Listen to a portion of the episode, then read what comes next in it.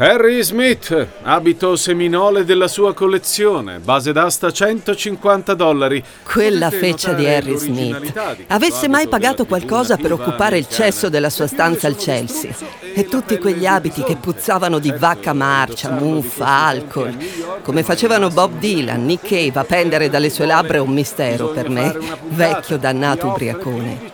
Era capace di bere birra mescolata con latte per curarsi l'ulcera. Puzzava come una una capra. Non ha mai lavorato un'ora in vita sua e se ne vantava persino. Direte chi sono io per giudicare? Sì, è vero. Non sono altro che un'addetta alle pulizie dell'unico posto al mondo impossibile da tenere pulito. Gente come me non dovrebbe saperne niente di musica, pittura o poesia, giusto? Non siete altro che polverosi borghesi. Ecco cosa siete. E del beat, del 68, del punk, non sapete che farvene. Nei vent'anni che ho passato al Chelsea Hotel vi posso assicurare di essermi fatta una certa cultura.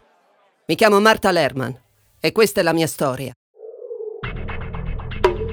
Gli ascoltabili presenta La mia storia. Donne e uomini comuni, eventi straordinari.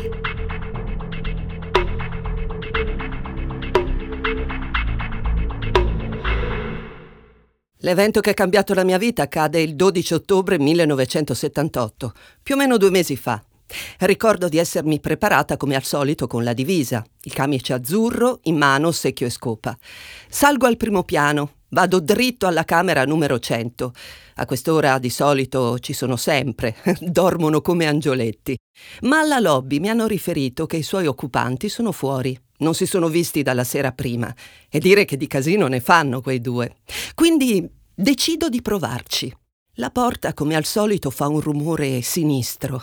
Aprendola scanso un paio di lattine, un disco dei Ramones, una bottiglia di Molson, una scatola di fiammiferi, scarpe col tacco e uno stivale borchiato. L'ospite, pelle e ossa, sta seduto completamente strafatto sulla moquette, con la schiena appoggiata al letto e il capo reclinato una birra ancora in mano, pantaloni di pelle e torso nudo. I capelli sono l'unico pezzo del suo corpo che sta in piedi. Mi ricorda vagamente la Statua della Libertà. Mi guardo intorno alla ricerca di un reperto per la mia collezione.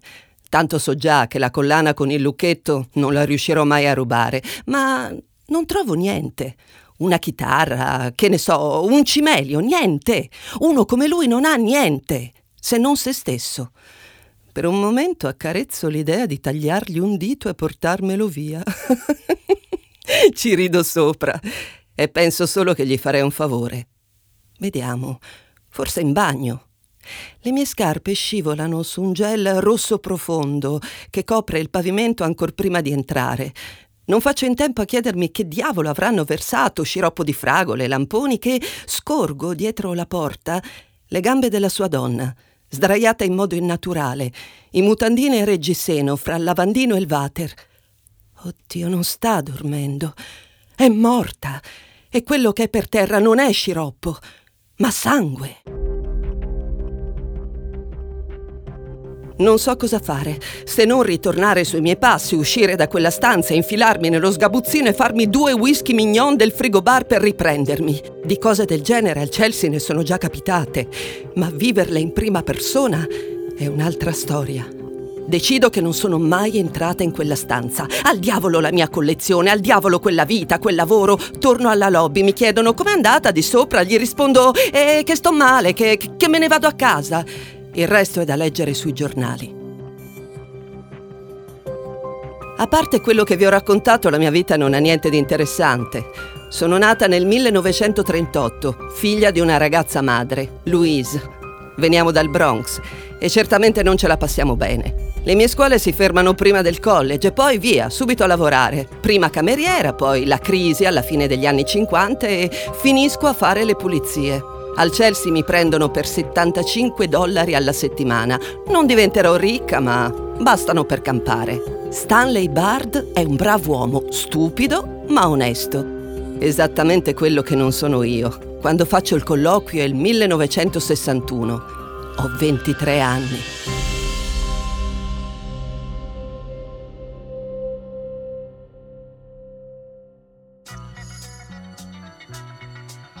A dicembre del 1961 a New York non ci sono le solite tonnellate di neve che fanno tanto Natale. Me ne sto a fumare una Lucky Strike nel mio piccolo appartamento a Hell's Kitchen nella 45esima Ovest.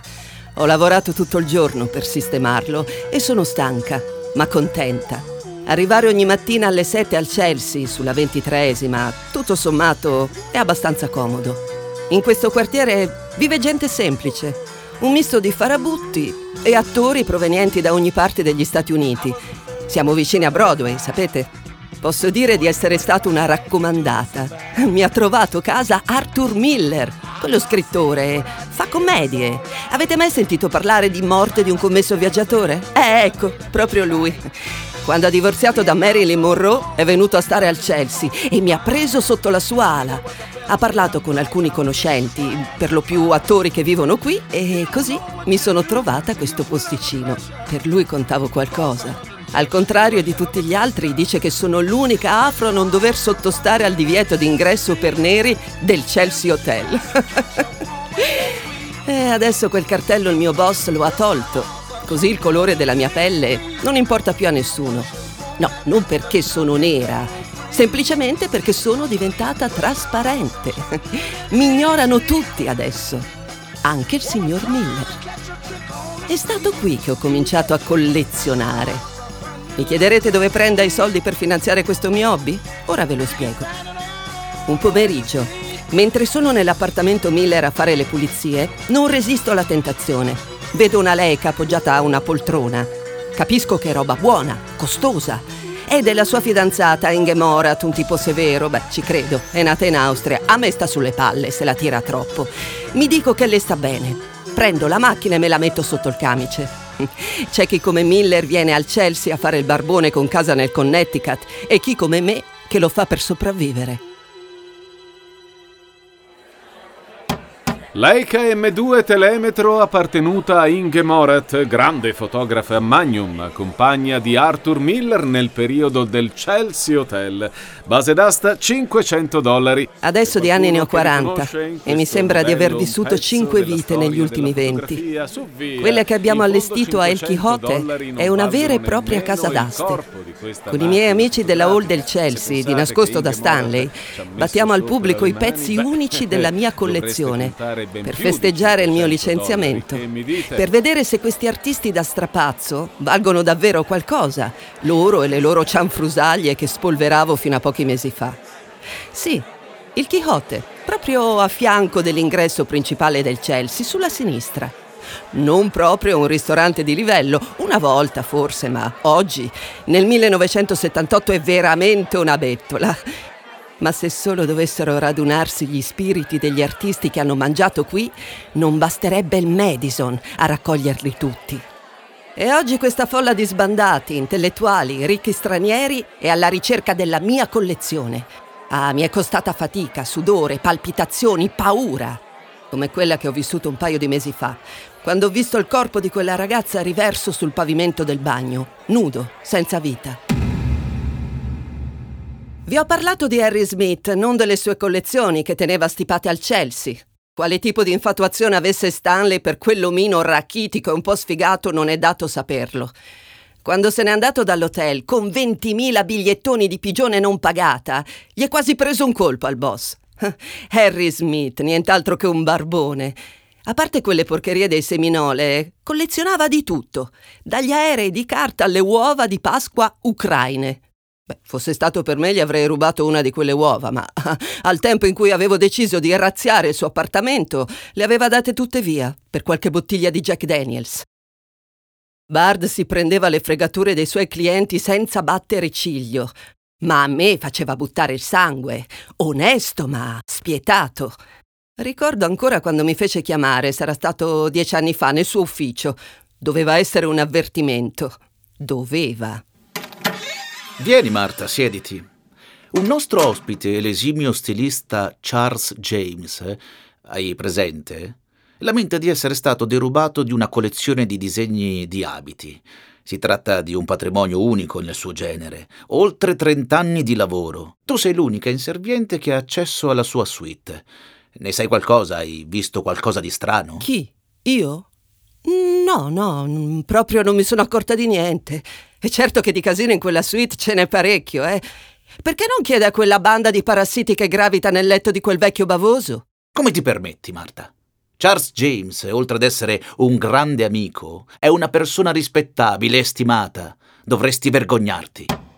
Set di bozzetti di Charles James per le collezioni dagli anni 30 alla fine degli anni 50. Charles Smith. Quel povero diavolo aveva lasciato la moglie pensando di poter diventare una star del prêt-à-porter. Si era messo con Eric Curden, scenografo ed ex marito di lei. Voleva diventare ancora più famoso, ancora più ricco. Non gli bastava aver vestito Marlene Dietrich. È morto al Chelsea proprio quest'anno, anche lui. È certo che il 1978 è un anno anno davvero orribile è la ruota della vita, che per alcuni corre più velocemente. Non sentirai più la mancanza di quei bozzetti, Charles. William Eggleston, pistola da collezione, il famoso fotografo che ha portato il colore ad arte e anche un grande collezionista di armi e di sbronze. 200 dollari per 5 minuti di paura nella tua stanza, William. Gran figlio di puttana. Entravo con lo straccio e la scopa e osservavo te e le tue ragazze. Viva, Vali Myers, la tua dannata arte, il tuo talento e tutto il resto. Viva era la regina della factory, elegante come una mannequin francese, svitata come una newyorkese del Bronx. Come facesse a stare con te, Eggleston, me lo sono sempre chiesta. Te l'ho portata via una maledetta pistola. Meglio sarebbe stata una fotografia. Ma tu avevi una stoffa diversa rispetto a tutti quanti gli altri tu volevi vivere. Perché sì, diciamolo, in questo merdosissimo 1978 non sei nessuno se non hai un minimo di voglia di distruggerti e farti morire un poco. Vivere? Non è cool, roba da anni 60 o da sessantenni, il che in un certo senso è la stessa cosa. Vivere è un po' da scarafaggi, gli unici esseri che proliferano e se la spassano fra i corridoi scalcinati dell'hotel. No, non sono un nome famoso, non ho fatto parte della Factory, non sono andata a letto con, eh, che ne so, Leonard Cohen. Ma ne ho vista di roba lì dentro al Chelsea, eh, ne ho visti di casini in quei corridoi. Ero invisibile più di un eroinomane in overdose, più di un ubriaco marcio, più di una baldracca in lacrime. Ero invisibile perché ero la loro cameriera. Per questo mi sono portata via un pezzetto di tutti loro, un pezzetto della loro vita. Collana di pietre dure appartenuta a Janice Joplin durante il suo periodo del Chelsea Hotel. Janice, un'altra che si è bruciata in fretta. Dicono avesse un talento limpido, ma la maledizione se l'è portata via. E ora, in questa fine del 1978, mi imbatto in un altro maledetto, un altro musicista che definire autodistruttivo è dir poco. La sua musica non mi dice nulla, anzi, a dire la verità mi fa schifo. Ah, io preferisco la Black di Curtis Mayfield o la carica di Janis Joplin, che io ho sentito dal vivo, scusate se poco. Però quel tale che lo veniva sempre a trovare, quel Richard Branson, che aveva una casa discografica in pieno successo, mi aveva fatto pensare che forse valesse qualcosa quel Sid Vicious.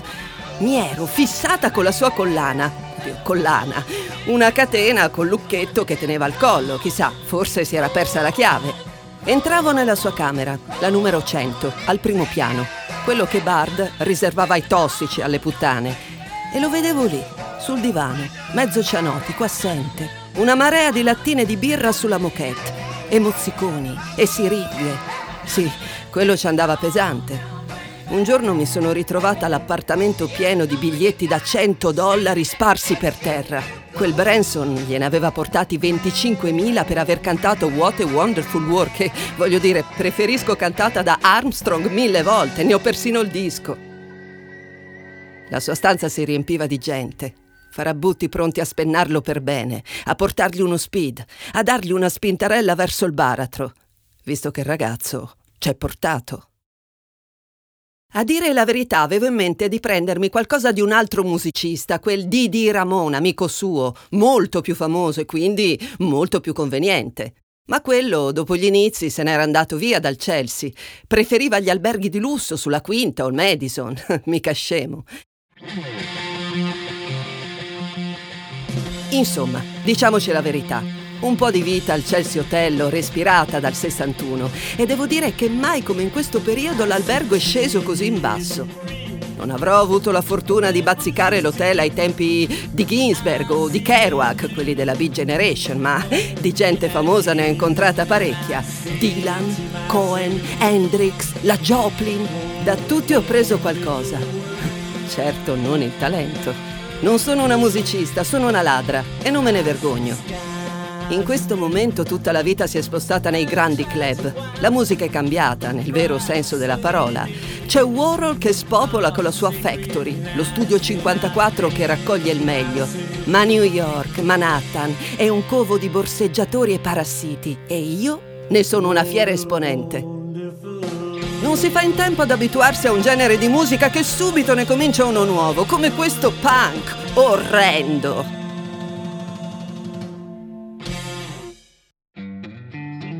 Prima di quel maledetto 12 ottobre, una mattina arrivo, solito giro, e scopro che la porta è aperta.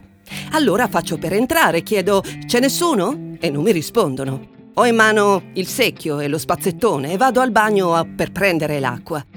Questa volta chino sul water c'è Sid, che sta armeggiando con una siringa incrostata. La immerge nel cesso, sì, proprio nel cesso, per farsi uno speed, come prendere caffè e biscotti quella collana con lucchetto mi piaceva.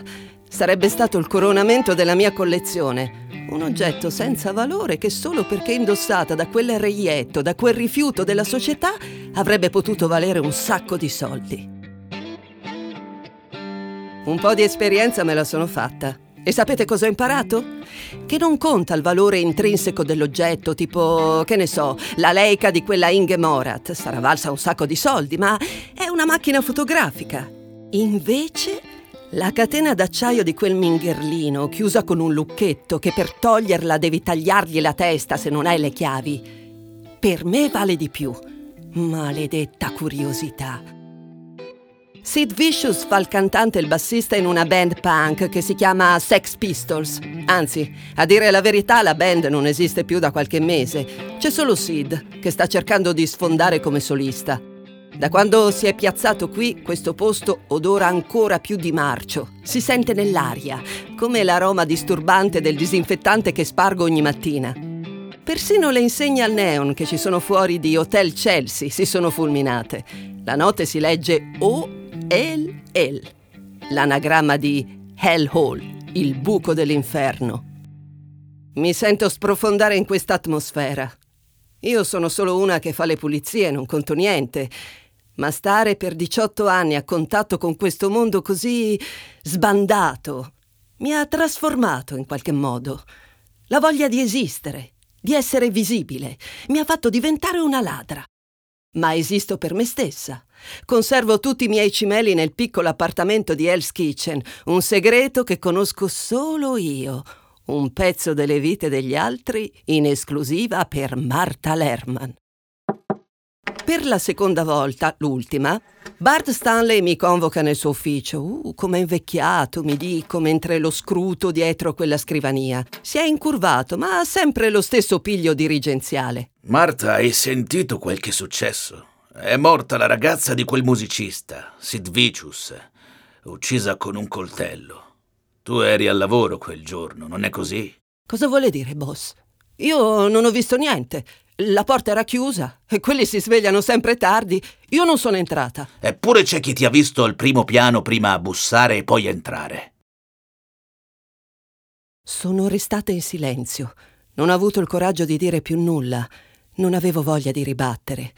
Il corpo di quella ragazza ventenne, Nancy Spangen, ancora nei miei occhi, riverso mollemente nel pavimento, non mi lascerà mai. Mi dispiace, Marta. Temo che la nostra collaborazione debba finire qui. Patti Smith raccolta di manoscritti di poesia tra il 1971 e il 1973, poi pubblicati in Seventh Heaven nel 1973. Adesso me ne sto qui a El Quixote, come il Chelsea veniva chiamato dai latinos nei tempi d'oro, a vendere tutti i miei pezzi. È un altro modo per distruggersi, senza droghe, senza alcol. Buttare via un'esistenza che per me Valeva vivere solo grazie agli ospiti che ho accudito, servito, ammirato a modo mio, mentre loro si struggevano, consumavano alla ricerca di cosa poi? attraverso l'arte, la scrittura o la semplice voglia di esserci nel mezzo a questo grande frullato che è New York. Io non ne sapevo niente di quella Nancy Spangen, di Sid Vicious, di punk e di quant'altro. Volevo solo fermare quel momento, questo momento, con qualcosa da aggiungere alla mia collezione. E invece è scappato via, fuggito. Così come sta fuggendo la mia vita. Che ne sarà di me, di New York, di questa stagione decadente, di questa fine degli anni 70, di una vita che si consuma senza perché? Vali Myers, disegni a china del periodo di Positano Amalfi, anno 1971. Non ascolto più il battitore che annuncia i pezzi della mia collezione. Eh? Penso a Sid, al fatto che è ancora in galera, sospettato dell'omicidio della sua fidanzata. Solo, come sempre stato. Forse un po' di più. Forse qualche dollaro lo manderò anche a lui. Se ne ricavo abbastanza per andarmene. Magari in Florida, al caldo. La signora Marta Lerman? Quando ti chiamano per nome e cognome l'agitazione penso sia normale, un po' come quando ti interrogano a scuola. E per me, considerato che la mia coscienza non è totalmente pulita, quella domanda suonava già come un atto di accusa. Eh sì, sono, sono io. Che volete? Il signor John Simon Ricci, attualmente in carcere, dichiara di aver subito il furto di una collana con lucchetto. Simon Ricci? E chi è? Forse lei lo conosce meglio come Sid Vicious. Ah, sì. Eh, beh, perché chiedete proprio a me? Il signor Stanley Bard dice che lei aveva accesso nella sua stanza al Chelsea Hotel. Quindi potrebbe avere informazioni utili per l'omicidio di Nessin Spangen. Vuole seguirci, per favore? Ma io? Ma com'è possibile? La collana non si poteva togliere. Sid non la toglieva mai, ci vogliono le chiavi. E chissà dove se le sarà perse. È impossibile. Ne è sicuro, davvero? E poi ho da fare qui, c'è tutta la mia collezione. Mancava solo la collana di Sid. Chi diavolo può avergliela presa? È proprio quello che ci chiediamo. Quanto alla collezione, pensiamo che non sia propriamente sua. Non si preoccupi, la prendiamo in consegna noi. E visto che lei, signora Lerman, ha, diciamo, una passione per i cimeli di artisti, forse ha qualche informazione utile per noi. Chi diavolo si è preso la collana di Sid? Era l'unico pezzo che mancava alla mia collezione. Chiunque sia di certo non ha fregato solo lui. Ha fregato quella poveretta di Nancy Spangen. Ha fregato la polizia. Ha fregato me e la mia vita. Vissuta con tutti i protagonisti del Chelsea Hotel che ho incontrato. Adesso non mi resta più niente, se non i ricordi. Mi chiamo Marta Lerman e questa è la mia storia.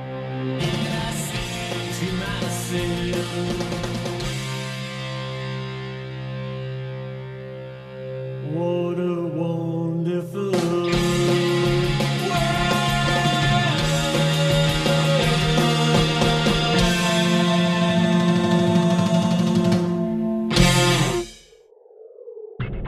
La mia storia è una serie originale degli ascoltabili a cura di Giacomo Zito. Questa puntata è stata scritta da Giacomo Zito. La voce narrante è di Maria Aris. Editing e sound design di Sara Varricchione e Michele Marino Gallina.